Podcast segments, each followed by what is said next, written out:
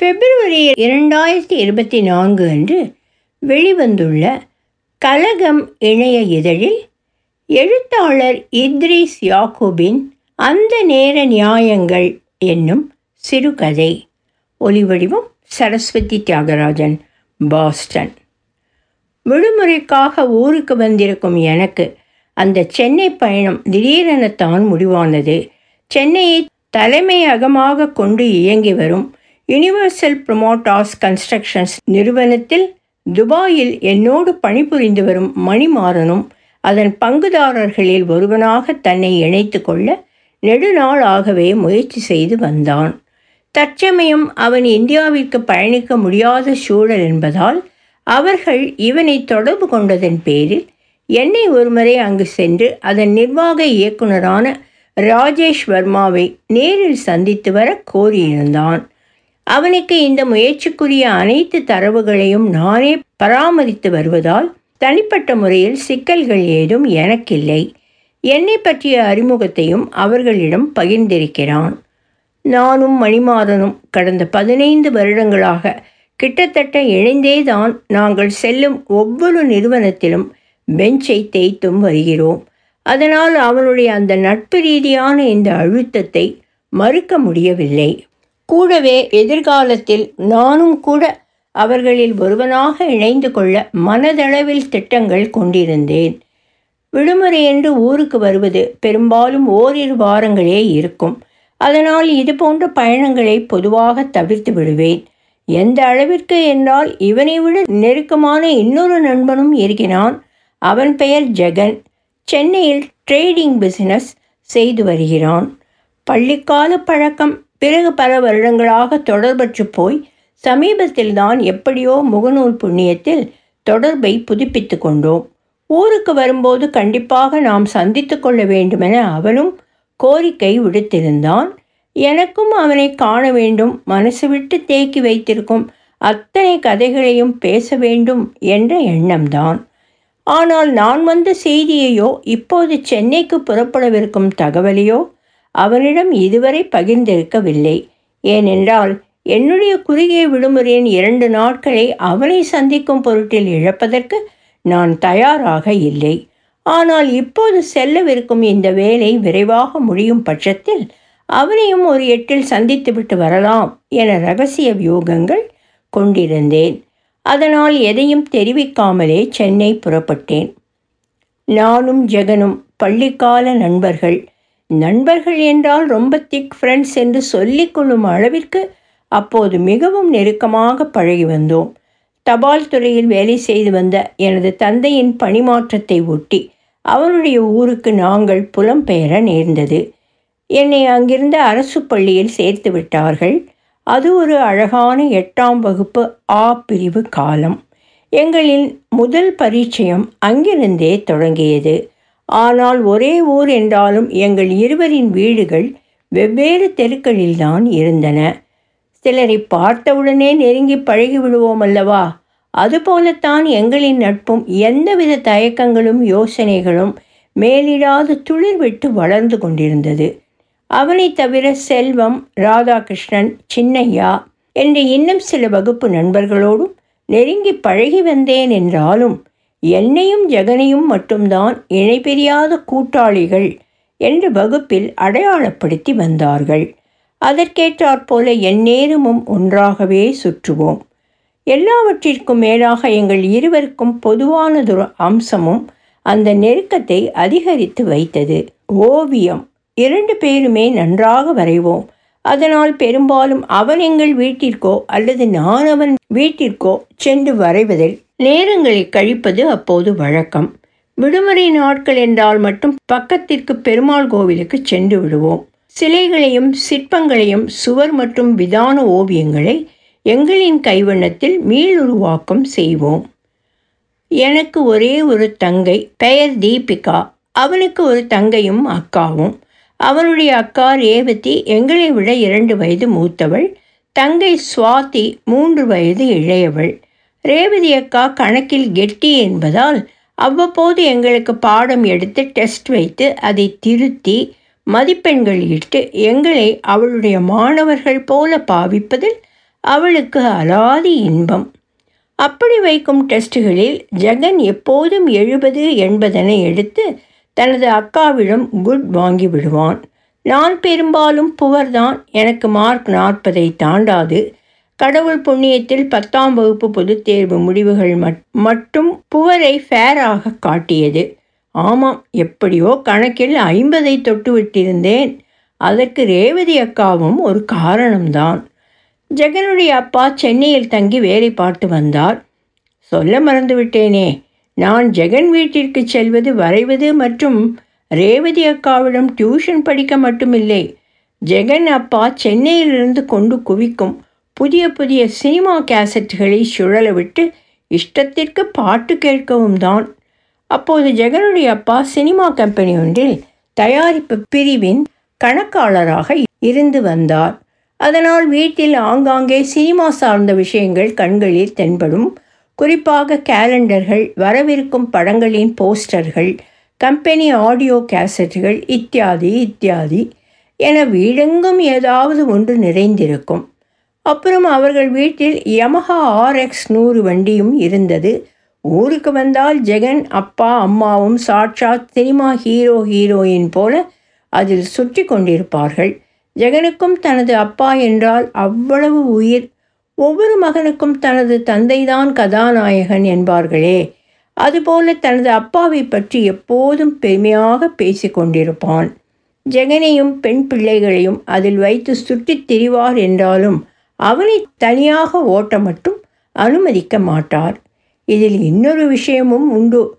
என்னுடைய அப்பாவிற்கு பைக் ஓட்ட தெரியாது.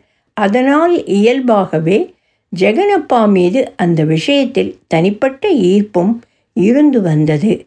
என்னையும் கூட ஏற்றிக்கொண்டு வரும் நேரங்களில் ஒரு முறையாவது சுற்றி விடுவார். ஜெகன் அப்பா பார்க்கவும் ஜம்மென்று சினிமா நடிகர் கார்த்திக் போல மிகவும் அழகாக இருப்பார். அவனது அம்மா சற்று உயரம் கம்மி என்றாலும் நடிகை கீதாவை ஞாபகப்படுத்துவார். அதனால் அவர்கள் ஜோடி போட்டு வெளியில் செல்லும் வேளைகளில் முன்பு சொன்னது போல சினிமா நடிகர்களைப் போலத்தான் பளிச்சென தெரிவார்கள். நான் அவரிடம் சற்று கலகலவென பேச தயங்குவேன் என்றாலும் எங்கள் நண்பன் சின்னா என்கிற சின்னையா அப்படி இல்லை.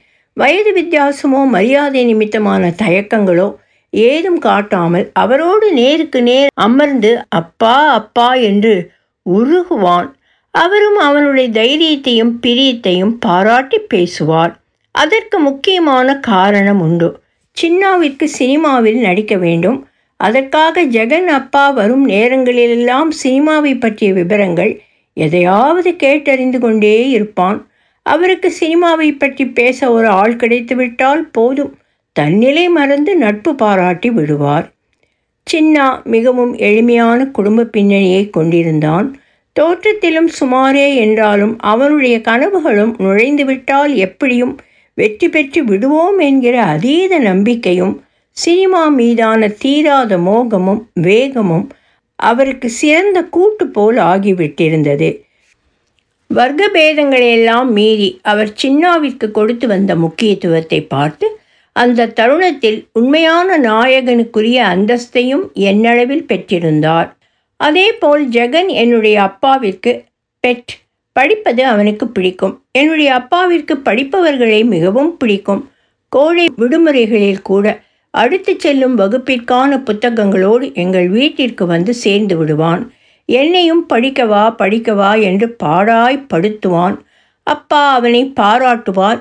எந்நேரமும் ஓவியத்தில் மூழ்கியிருக்கும் என்னை கடிந்து கொள்வார். நான் வரைவதை ஊக்குவிப்பவர் என்றாலும் தேர்வுகள் நெருங்கும் நேரங்களில் கூட சார்ட்டும் வாட்டர் கலருமாக தெரிந்தால் எந்த அப்பாவிற்குத்தான் கோபம் வராது. ஆனால் ஜெகன் அப்பா அப்படி இல்லை. அவரை பொறுத்தவரை படிப்பதெல்லாம் ஒரு பொருட்டில்லை. கலைகளை நேசிப்பவர்களை மிகவும் பிடிக்கும். அதனால் சின்னாவை சேர்த்து என்னையும் அவருக்கு பிடிக்கும். ஜெகனுடைய ஓவியங்கள் அவ்வளவு தத்துரூபமாகவெல்லாம் இருக்காது. சுமாராகத்தான் வரைவான். அதனாலேயே நான் அவர் பக்கம் செல்ல கூச்சப்பட்டாலும் எங்கே வரைஞ்சதை காட்டு என வாங்கி பார்த்துவிட்டு வெரி குட் என பாராட்டி தொடர்ந்து ஊக்கம் தருவார். அது அந்த அளவில் நின்றிருந்தாலும் கூட அவரும் மற்றவர்களைப் போலவே எனக்கு சாதாரணமாக தெரிந்திருப்பார்.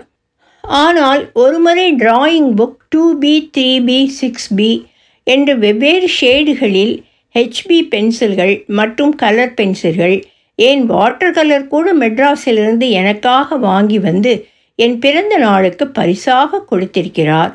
அதனாலும் பரணி எங்கள் வீட்டிற்கு வரும் வேளைகளில் அம்மா அப்பாவின் உபச்சரிப்புகளும் அவனுக்கு பலமாக நடக்கும். நேரடியாக சந்தித்து கொள்ளாவிட்டாலும் எங்களால் இரு பெற்றோர்களும் மனதளவில் ஒரு நல்லுறவை பேணி வந்தனர். எனக்கு பத்தாம் வகுப்பு பொது தேர்வுகள் முடியவும் அப்பாவிற்கு எங்கள் சொந்த ஊர் பக்கமே பணிமாற்றம் கிடைக்கவும் சரியாக இருந்தது.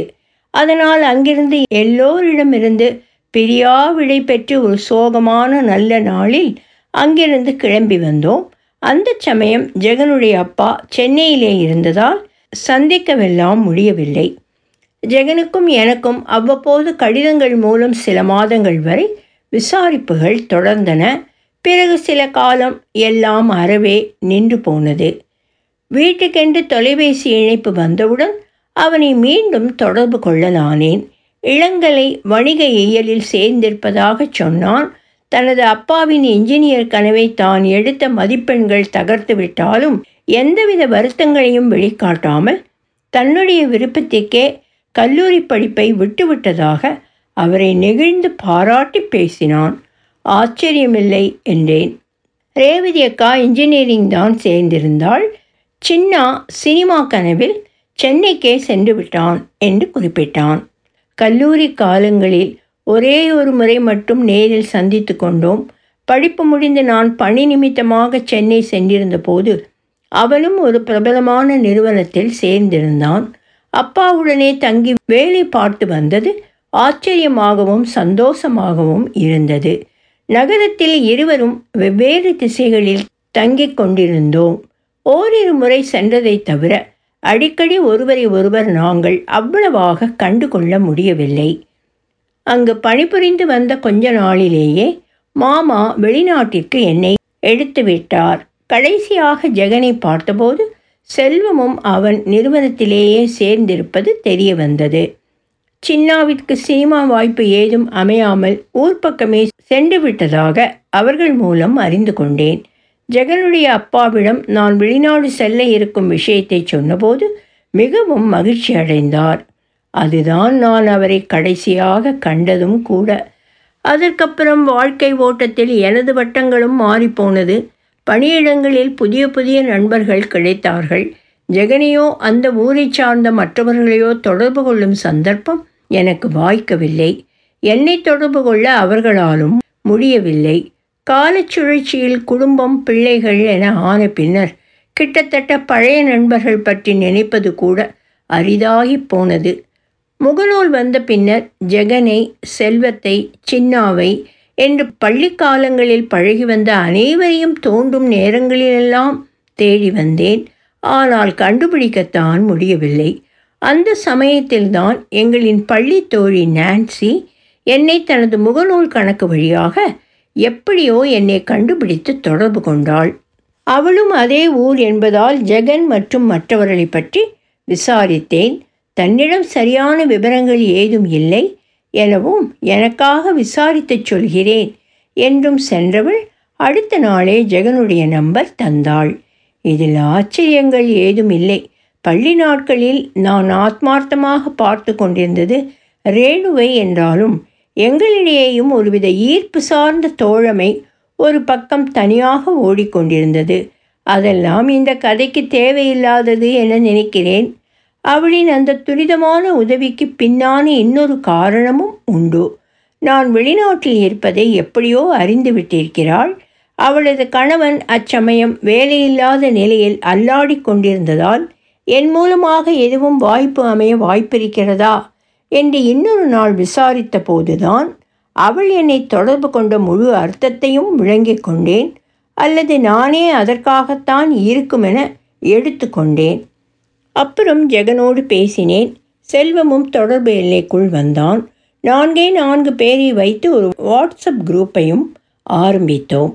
முதல் இரண்டு மூன்று நாட்கள் பேசிக்கொள்ள நிறைய கதைகள் இருந்தன. பின்னர் குட் மார்னிங் மட்டும் தொடர்ந்து கொண்டிருந்தது. நான் ஊருக்கு வரும் நேரத்தில் ஒரு கெட் டுகெதர் போட வேண்டும் என்பது எல்லோருடைய ஏக விருப்பமாக இருந்தது. ஆனால் ஊருக்கு வந்தவன் அந்த நினைப்பையும் வாக்குறுதியையும் ஒருவித குற்ற உணர்வோடு ஓரமாக வைத்துவிட்டு சொந்த ஊர் பக்கமே தெரிந்து கொண்டிருந்த போதுதான் மணிமாறன் சட்டென இந்த பயணத்தை என்னை நம்பி ஏற்பாடு செய்திருந்தான். இது ஜெகனை சந்திக்க கடவுளாக பார்த்து அமைத்து கொடுத்த வாய்ப்பென நினைத்தேன். சென்னையில் போகும் வேலை நல்லபடியாக முடியும் கையோடு அவனை நிச்சயம் சந்தித்து விட வேண்டுமென மனதளவில் உறுதி கொண்டிருந்தேன். செல்வமும் அங்கே இருக்கிறான் என்பது கூடுதல் மகிழ்ச்சி. நான்சி சொந்த ஊரில் இருக்கிறாள். ஆண் நண்பர்களை தேடி போவதிலேயே இத்தனை யோசனையும் தகுந்த சந்தர்ப்பத்திற்கான காத்திருப்பும் இருக்க அவளை எங்கே இந்த முறை சந்திப்பது? பிறகு பார்த்து கொள்ளலாம் என தவிர்த்து விட்டேன். போகும்போது பஸ்ஸில் தான் சென்றேன். மணிமாறன் பணித்த வேலைகள் சார்ந்த எண்ணோட்டங்கள் மனக்கண்ணில் ஓடிக்கொண்டிருந்தன எதிர்காலத்தில் நானும் எப்படி அதில் நுழைவது? நுழைந்தால் என்னுடைய வாழ்க்கை முறை எப்படியெல்லாம் மாற வாய்ப்பிருக்கிறது? என ஒவ்வொன்றையும் அசை போட்டுக்கொண்டே சென்றேன்.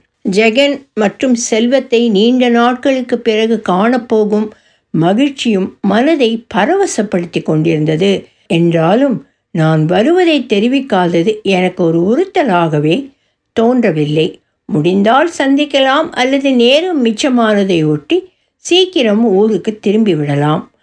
பணம் மற்றும் தங்களின் சுகதுக்கங்களை மட்டுமே பிரதானமாக வைத்து ஓடிக்கொண்டிருக்கும் இந்த அதிவேக உலகத்தில் யார் சின்ன சின்ன சந்தோஷங்களுக்காக அதிக நேரம் ஒதுக்கி நினைத்து வருந்த போவது? அதிகபட்சம் சில நிமிடங்கள் சந்திக்க முடியாததை பற்றி நாங்கள் எண்ணிக்கொண்டிருக்கலாம். பிறகு தத்தம் உலகுக்குள் சுருங்கி கொண்டு விடுவதுதானே சமகால போக்கு. பஸ்ஸை விட்டு இறங்கி அருகிலிருந்த விடுதியொன்றில் அறையெடுத்து குளித்து ரெடியாகி மணிமாறன் சொன்ன யுனிவர்சல் ப்ரொமோட்டார்ஸுக்கு செல்ல ஆயத்தமானேன். அந்த அலுவலக வளாகமே பிரமிக்க வைத்தது. வெளிநாட்டு பிழப்பை விட்டுவிட்டு சென்னைக்கே வந்து விடலாம் என்ற அளவிற்கு நகரின் தொழில் மற்றும் மக்களின் மேம்பட்டு கொண்டு செல்லும் வாழ்க்கை தரம் நம்பிக்கை தந்தது. சென்ற வேலை நல்லபடியாக முடிந்த கையோடு ஜெகனுக்கு ஃபோன் செய்தேன். எப்போது வந்தாய்? நன்றாக இருக்கிறாயா? வீட்டில் அனைவரும் நலமா? என்று என்னை எந்த விதத்திலும் சங்கடப்பட வைக்காத கேள்விகளால் அவன் எப்போதுமான நட்போடு விசாரித்தது பெரும் ஆறுதலை தந்தது. தனது அலுவலக முகவரியை வாட்ஸ்அப் செய்தான். இருக்கும் இடத்தையும் கூகுள் புண்ணியத்தில் இணைத்து அனுப்பியதால் ஊபர் நண்பருக்கு வசதியாக போனது. ஒரு வழியாக கிட்டத்தட்ட பதினெட்டு வருடங்கள் கழித்து சந்தித்து கொண்டோம்.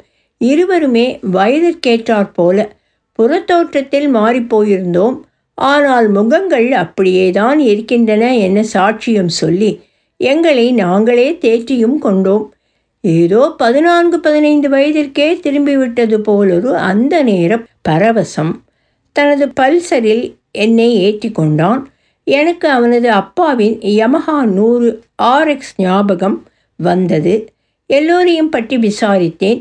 தற்சமயம் வீட்டில் அம்மா மட்டும்தான் இருப்பார். மனைவி வேலைக்கு சென்று விட்டால் குழந்தைகளும் பள்ளி முடிந்துதான் வருவார்கள் என்றான். அப்பா என்றேன். அவரும் அங்கேதான் இருக்கிறார் என்றான் பட்டும் படாமல்.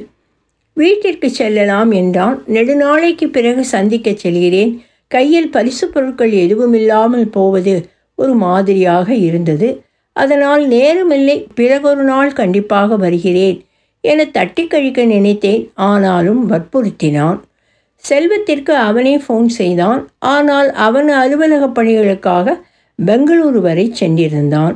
இருவரும் அருகிலிருந்த கடையொன்றில் தேநீர் அருந்தியபடி பள்ளி நாட்களை மீண்டும் ஒருமுறை அசை போட்டோம். அவன் காதலித்த வித்யாவும் நான் பார்த்து கொண்டிருந்த ரேணுவும் எங்களது உரையாடலை மேலும் கலகலப்பாக்கினார்கள்.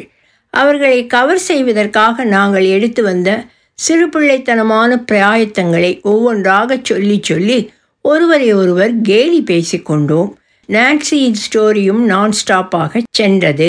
ஆனால் அதையெல்லாம் மீறிய ஏதோ ஒன்று அவன் சிந்தனைகளை அவ்வப்போது கலைத்து கொண்டிருந்ததை நான் கவனித்தேன். அதை பற்றி நான் கேட்க வாயெடுக்கும் முன்னமே அந்த டீ கடையை அடுத்திருந்த ஒரு ஃபைனான்ஸ் கம்பெனி பக்கம் கூட்டிச் சென்றான். அந்த வரவேற்பறையே எனக்கு ஒருவித இறுக்கத்தை ஏற்படுத்தியது. வெளியில் நன்றாக சிரித்து பேசிக் கொண்டிருந்த ஜெகன் உள்ளே வந்ததும் கொஞ்சம் குரலை தாழ்த்தி கொண்டவாறு பேசி கொண்டிருந்தான் ஏதும் பிரச்சனையா? என்றேன். சேச்சே சே அதெல்லாம் ஒன்றுமில்லை என்று தன்னை சகஜமாக்கிக் கொள்ள முயற்சித்தான். சரியாக இருபது நிமிடத்தில் வெள்ளையும் சொல்லையுமாக திடகாத்திரமான அந்த ஆள் உள்ளே நுழைந்து நேராக ஒரு பெரிய அறையினுள் சென்றார். அவரை கண்டதும் பவ்யமாக எழுந்து கொண்டவன் ஒரு ஐந்து நிமிடம் என்னை காத்திருக்கும்படி சொல்லிவிட்டு அவர் சென்ற அறைக்குள் நுழைந்தான். அந்த நேரத்தில் என் முறைக்கு செல்வத்தை தொடர்பு கொண்டு பேசினேன். நான் ஜெகனைத்தான் பிரதானமாக சந்திக்க வந்திருக்கிறேன் என்று அவனும் அறிவான் என்பதால் அவனும் சம்பிரதாயமாக அடுத்த முறை வந்தால் கண்டிப்பாக சந்திப்போம். தற்சமயம் தானும் வேலை பழுவில் இருப்பதாக வருத்தத்தை தெரிவித்தான். அந்த மரியாதை நிமித்தமாக அழைப்பு முடியவும் ஜெகன் அந்த அறையை விட்டு வெளியில் வரவும் நேரம் சரியாக இருந்தது. வீட்டிற்குள் மறுபடியும் அழைத்தான். நான் செல்ல சுணக்கம் காட்டினேன். குறைந்தபட்சம் ஆஃபீஸுக்காவது வா என்று அழைத்துச் சென்றான். அவனுடைய அலுவலகம் அச்சமயம் நன்றாக ஷட்டர் போட்டு மூடியிருந்தது. ஆச்சரியமாக இருந்தது. கோடிகளில் வணிகம் செய்து வருவதாகச் சொன்னவன் ஒரு சாதாரண ஊழியனைப் போல அந்த ஷட்டரை சிரத்தையோடு அவனே திறந்ததும் எனக்கு இன்னும் வியப்பளித்தது. ஒரே ஒரு அறை அதை தவிர எண்பது சதவீத இடம் பெரிய குடோன் போல காட்சியளித்தது. அது குடோனே தான் என்று அவனும் சாட்சி கூறினான். சீக்கிரம் கெட்டுப்போகாத அத்தனை பலசரக்கு பொருட்களும் பாலித்தீன் மற்றும் பிளாஸ்டிக் பைகளில் பேக்குகளில் கண்ணாடி பாட்டில்களில் அடைப்பட்டு அட்டைப்பெட்டிகளின் உள்ளேயும் வெளியேயும் குவியல் குவியலாக சிதறி கிடந்தன. சில கோப்புகளும் ஓரிரு தெய்வப்படங்களும் சின்னஞ்சிறிய சிலைகளும் அவனது மேசையின் மீது ஒரு ஓரத்தை ஆக்கிரமித்திருந்தன. பள்ளிக்காலத்தில் அவனிடம் குடிகொண்டிருந்த விடலைத்தனங்கள் எல்லாம் மறைந்து பொறுப்பான மகனாக கணவனாக தந்தையாக மாறியிருப்பது மட்டுமல்லாமல் அதீத தன்னம்பிக்கையும் அவன் பேச்சில் நிறைந்திருந்தது. சற்று முன்பு சென்று வந்த நிறுவனத்தில் தான் தொழில் ரீதியாக ஏற்பட்டுள்ள பின்னடைவை சரி செய்ய எண்பது லட்சங்கள் வரை கடன் எடுத்திருப்பதாக கொஞ்சம் சோர்வோடு சொல்ல ஆரம்பித்தான். நானும் கூட அங்கே நுழைந்தபோது அதுதான் அவன் ஆஃபீஸ் என்று நினைத்து கொண்டேன். அதை சொன்னபோது எனச் சிரித்தான். ஒரு காலத்தில் அப்படி ஒரு ஆஃபீஸ் தான் தனக்கும் இருந்ததென்று விரக்தியாகச் சிரித்தான். நன்றாக சென்று கொண்டிருந்த பிசினஸ் கொரோனா நெருக்கடியால் முடங்க ஆரம்பித்து விட்டதென்றும் அதனால் இரண்டு மூன்று கோடிகள் வரை தனக்கு நஷ்டம் ஏற்பட்டு விட்டதென்றும் அதை இதுவரை சரி செய்ய முடியவில்லை எனவும் கூறி வருந்த ஆரம்பித்தான். அவனுடைய நிலை சங்கடமாக தெரிந்தாலும் அவனை தேற்றும் விதமாக அவனது வளர்ச்சியை பற்றி பாராட்டி பேச ஆரம்பித்தேன். அப்பா அம்மாவெல்லாம் உன்னை நினைத்து உன் வளர்ச்சியை பார்த்து மிகவும் பெருமைப்பட்டிருப்பார்கள் என்று தோன்றியதை அதன் தொடர்ச்சியாக சேர்த்து கொண்டேன். அப்போதுதான் சில விஷயங்களை பகிர்ந்து கொள்ளத் தொடங்கினான். தனது அப்பாவால் தான் மிகவும் கஷ்டப்பட்டு போய்விட்டதாக சொல்ல ஆரம்பித்தான்.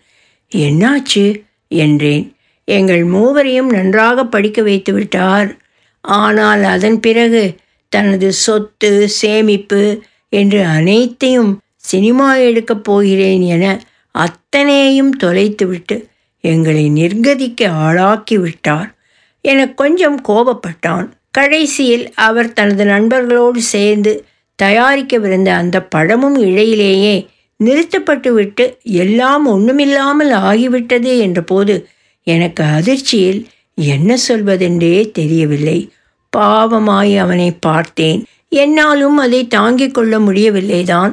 ஆனாலும் அவனுடைய அப்பா எனக்கு மிகவும் பிடிக்கும் என்பதால் கொஞ்சம் சமரசமாக பேச வாயெடுத்தேன் ஆனால் அக்கா தங்கை என இருவரின் கல்யாண செலவுகளும் அது சார்ந்த பிரச்சனைகளும் அவனை மேலும் சோதனைக்குள்ளாக்கி இருக்கிறது.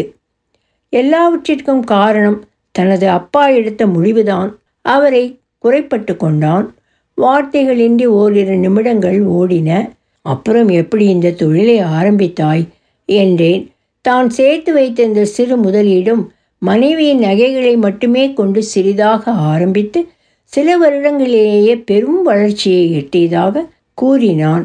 ஆனாலும் அப்பா மீதான வருத்தங்கள் குறைவதாக இல்லை. இந்நேரம் அந்த சொத்துக்கள் இருந்திருந்தால் நானேன் ஃபைனான்ஸ் கம்பெனியையும் கந்துவெட்டிக்காரர்களோடும் போராட வேண்டுமென தனது இயலாமையை வெளிப்படுத்தினான். இதில் இன்னொரு துயரமான சம்பவம் அவனுடைய அப்பா சில வருடங்களாக பக்கவாதத்தில் படுத்து கிடக்கிறாராம். அது சார்ந்த மருத்துவ செலவுகளும் அலைச்சல்களும் மேலும் வருத்துகின்றனவாம். அதை சொன்னபோது என்னால் தாங்கிக் கொள்ள முடியவில்லை.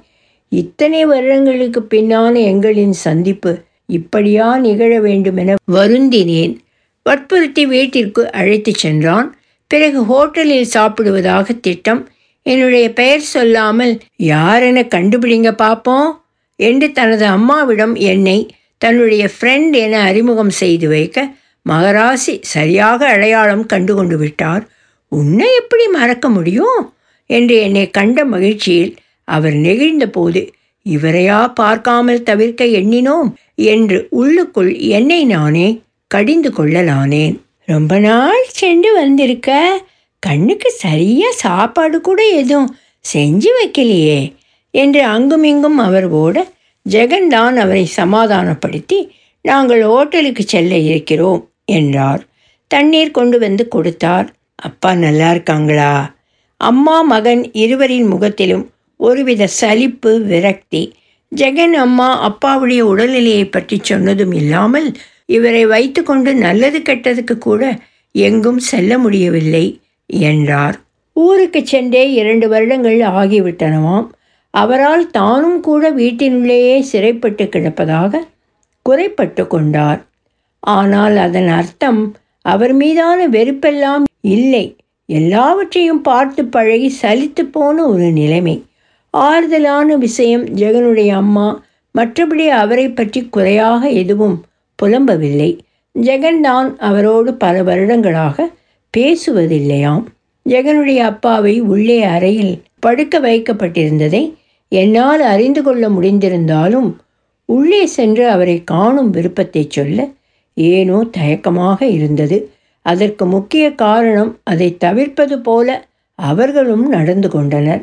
அப்படியே அவரை நான் சந்திப்பதையும் ஒரு பொருட்டாக எடுத்துக்கொண்டது போல் எனக்கும் தோன்றவில்லை. மேலும் சீக்கிரம் அங்கிருந்து கிளம்ப வேண்டும் என்கிற என்னுடைய அதீத அவசரம் வேறு. அங்கிருந்து சீக்கிரம் கிளம்ப வைத்து விட்டது. ரேவதி அக்கா பக்கத்திலேயே இருப்பதாக சொன்னான். சுவாதி ஆஃபீஸ் போயிருப்பாள் என்றான். அதனால் ரேவதி அக்காவிற்கு மட்டும் இன்ப அதிர்ச்சி கொடுத்தோம். அவரும் என்னை பார்த்தவுடன் விளங்கி கொண்டார். அரசு பள்ளியொன்றில் தலைமை ஆசிரியராக பணிபுரிந்து வருகிறாராம்.